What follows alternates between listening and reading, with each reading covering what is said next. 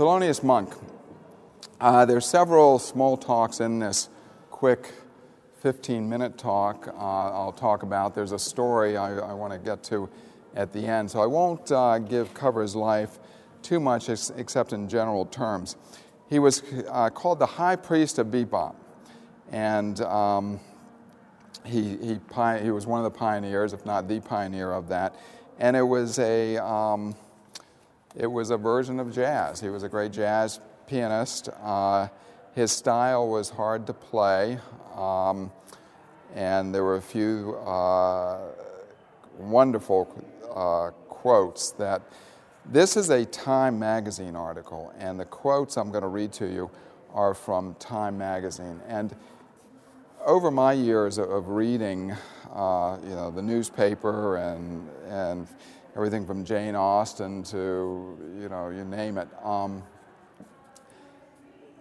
writers who write about music I find tend to be some of the most lively, some of the best writing you'll, you'll ever see. Um, by, a fellow by the name of Barry Farrell did the article, and getting to uh, his style, it, it, was hard to play. He says he caresses a note with the treb- tremble of a bejeweled finger, then stomps on it in, into its grave with a crash of elbow and forearm, aimed with astonishing accuracy at a chromatic tone cluster of octave long, an octave long. Um, in short, that's he's saying that um, Thelonious Monk was not a trained musician. He was pretty much self-taught. He, he took piano lessons. He started taking some piano lessons, 75 cents an hour at age 11. But he realized that the music that, that he liked he wasn't playing, and that was, you know, Duke Ellington, Fats Waller, James Johnson, some of those those early jazz musicians. So that's that's the way he wanted to follow. Um, and he grew up. He knew when when he got into music, he brushed shoulders with all of the best, played with them. Dizzy Gillespie, the, the trumpeter, John Coltrane, the saxophonist, Miles Davis, Charlie Parker, all the big names. There are a lot of them, and. Um, Monk's sound is, another quote, Monk's sound is so obvious, obviously his own, that to imitate it would be as risky as and embarrassing as affecting a Chinese accent when ordering chop suey. And that's another uh, quote. So, I mean, you know, as, a writer, I'm, I'm, amazed, you know, who thinks up this stuff? But um, obviously he was inspired by Thelonious Monk. Um, he spent a lot of time, a lot of evenings, that is, at a, at a bar uh, in Manhattan, where he was born in, in 1917 um, in Rocky Mount, North Carolina, and then was taken to New York, New York City with his family at an early age. And basically, he was a New Yorker for the rest of his life. And um, at a, uh, a, a, night spot called the Five Spot, um, the writer writes, the ambience of the five spot is perfect for Monk's mood dark, a little dank, smoke soaked, and blue. And um, again, that uh, Thelonious Monk, unlike these other musicians that he brushed shoulders with, he was his own person. Uh, he was he was a little hard to get to know. He wasn't uh, he wasn't one of the boys. Um, he was a little eccentric, or a lot of, a lot eccentric. Um, he was, as, as the writer said, the Time writer said, he was a perfectly normal neurotic. He loved hats, loved hats, and you'll see that uh, this is a life portrait, by the way, by a, um, uh, someone very different in, in, temperament. The, the artist uh, was a Russian immigrant by the name of Boris Chaliapin. Welcome. Um, he did, uh, Chaliapin probably did more time covers than any other time artist that I know of. Um, well over probably 300. Um, the gallery owns some 132 of them, and the Thelonious Monk is one of them. Um, and that was a live setting. Uh, could not get uh, Thelonious Monk to stay awake during the sitting, so he, he painted him uh, about on four occasions over the course of uh, several months, and he uh, So he got to the point where he would, he would poke him, you know, wake up, wake up, monk, wake up. And he'd have to walk him around the studio a little bit to, uh, to get him uh, to, to pose. Um, he lost his cabaret card twice. Now, this was a card that was required to play in bars that served liquor in New York City. And they're both drug, drug related.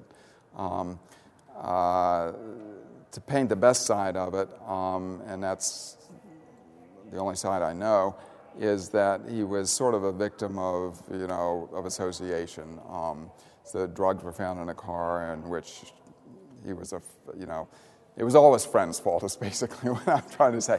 But he still got stuck with it. He did a little jail time, and he lost this, this cabaret card, which really put him out of business. Um, so he did not get back in. To, this was in the, in the, uh, throughout the 1950s. So throughout some of the, the 50s, he, was, um, he laid low and then really made his comeback in the 1960s. Um, the reason for this portrait uh, he, in 1964, he was making a, uh, a very successful tour of Europe uh, to sell out crowds. He was in Helsinki, and uh, they no sooner landed there, and he starts noticing the hats, the fur hats everyone is wearing. He says to his, his, his comrades, you know, we've, we've got to get these hats. And uh, sure enough, at the first concert, they opened with these fur hats. Um, so he gave that one a rest. He was um, pro- perhaps the, the song that, that resonates, that I, the only one that I know of his compon- uh, compositions that I, I, recognized, and I'll get to this in a minute, um, is Around Midnight.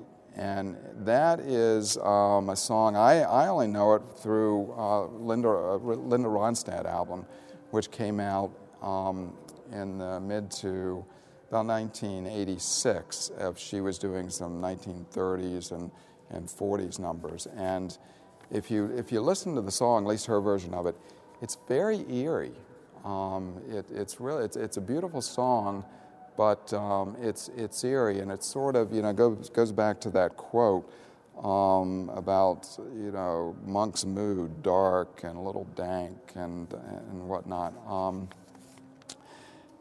Now, this cover, I got a phone call about two years ago from a fella that had the monk time cover. And he said, I, I think you might be interested in, in knowing this. This monk appears on the cover of February February 28, 1964. This cover, I know, this is the, you can show, this cover, if you look at the top, what's the date? November 29th, 29th 1963. This is a working cover and what assassination. Kennedy's assassination. The news is the most unpredictable business I know of.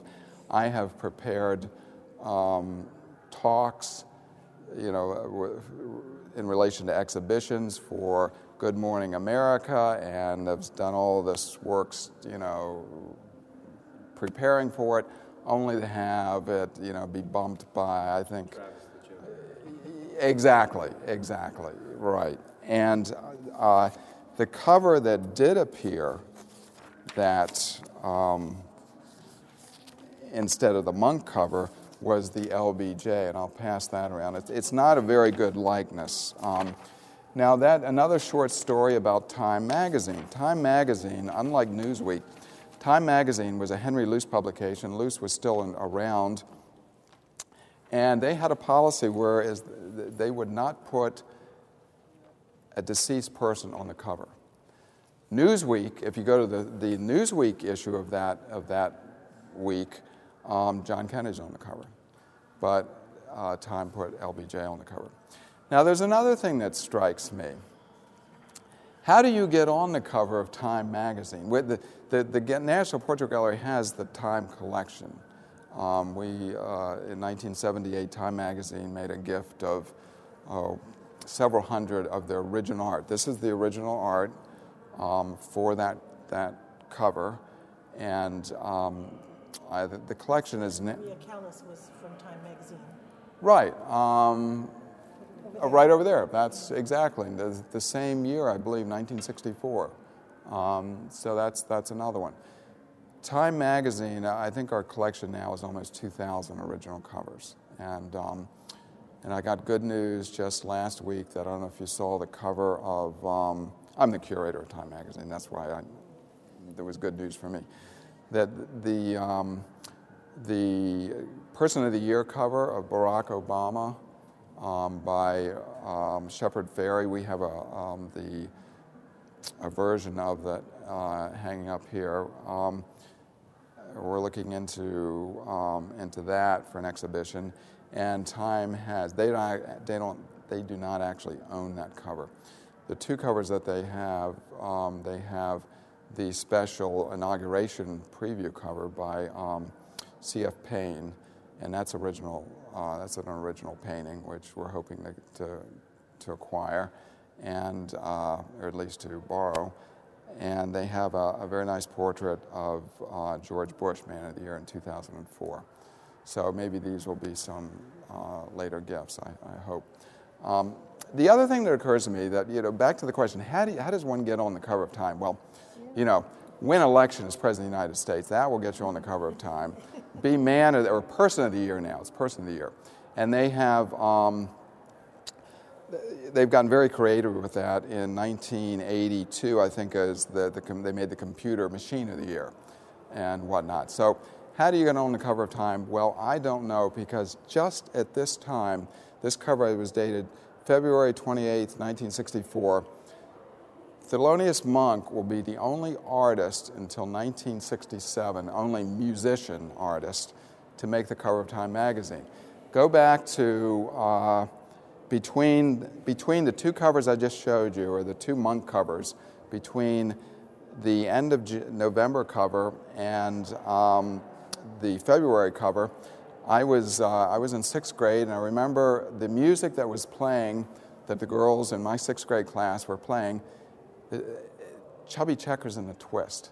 That was, that was the, the, big, the big single. And then a few weeks later, slightly around Christmas, after Christmas, um, this new song called I Want to Hold Your Hand, the Beatles.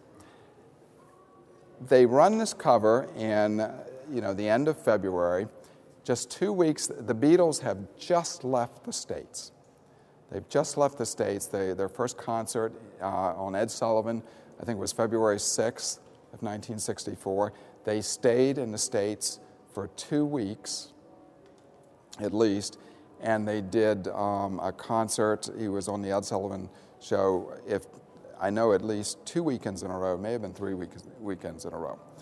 So, why time would go with Thelonious Monk who is, you know, off, not even on our shores at this time, off in, in Europe when you have this sensation of the Beatles, it's a good question. The only thing I can think of is that Thelonious Monk was a known quantity at this time. The Beatles were not. That's how new they were to Americans, and as well to the, to the editors of, of Time magazine.